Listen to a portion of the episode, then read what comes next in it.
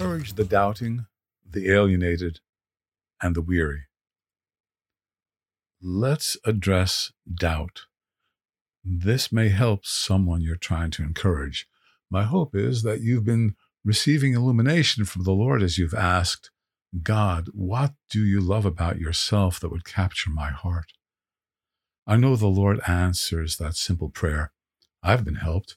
It's a boiled-down version of Paul's prayer, Ephesians 1:17-18a, that the God of our Lord, Jesus the Messiah, the Father of glory, may give to you a spirit of wisdom and of revelation in the knowledge of him. I pray that the eyes of your heart may be enlightened. I trust you have been getting answers. However, there are some plagued with doubt. They feel disqualified. When they look at themselves, they do not see someone who has a wholehearted love for God. They are not convinced that God wants to reveal himself to them. In opposition to that doubt, it is written that God does not reject those whose affection for him has grown cold. He receives those who come to him.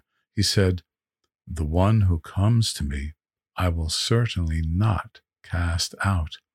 John 6:37b. With a clear conscience, you can encourage friends to expect God's embrace. The parable of the prodigal son is in the book for a reason. Luke 15:20b. So he got up and came to his father. But while he was still a long way off, his father saw him and felt compassion for him and ran and embraced him and kissed him. God is not hiding. He is waiting. In fact, he is searching. He has always searched for alienated people. When Adam was hiding, the Lord called to the man, inherent within, "Where are you?" is the grief he had over their broken fellowship and a desire for that relationship to be restored. My perspective is that everybody's relationship with God can grow. The degree of love we have for our Creator can increase. Some are disheartened and have given up on the pursuit of spiritual growth. They're tired. Here's more good news. The spiritually exhausted are called too. The response required of them is simple trust in Jesus. He is the initiator of our spiritual health. Matthew 11:28. Come to me, all who are weary and heavy laden, and I will give you rest.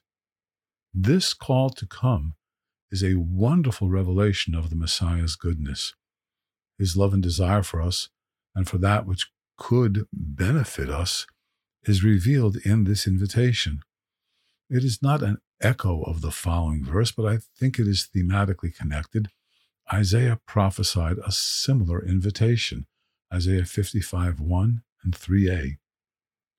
Ho, everyone who thirsts, come to the waters, and you who have no money, come, buy and eat.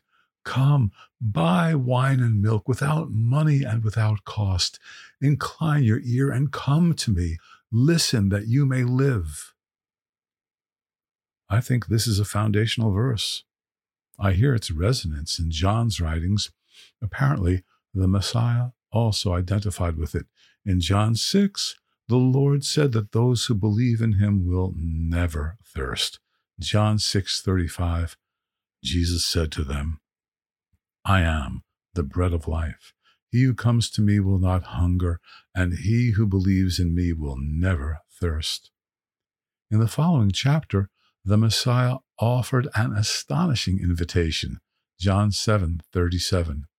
Now on the last day, the great day of the feast, Jesus stood and cried out, saying, If anyone is thirsty, let him come to me and drink. His self-identification with the answer to humanity's spiritual thirst was very bold. We know that it was also very true. Jesus is the answer to our alienation from our Father. Jesus is the Father's solution to the problem of his alienation from us. He calls us to be reconciled to him.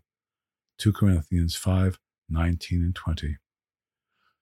God was in the Messiah, reconciling the world to himself, not counting their trespasses against them, and he has committed to us the word of reconciliation. Therefore, we are ambassadors for the Messiah, as though God were making an appeal through us. We beg you, on behalf of the Messiah, be reconciled to God. Father has provided the means of reconciliation. Our experience of that reconciliation is dependent upon our responding to the invitation to return to him. Let's take advantage of this reconciliation and ask God for revelation concerning himself that would stir up our heart's love for him. The foremost command is still the most important. Also, don't leave any of your struggling friends behind.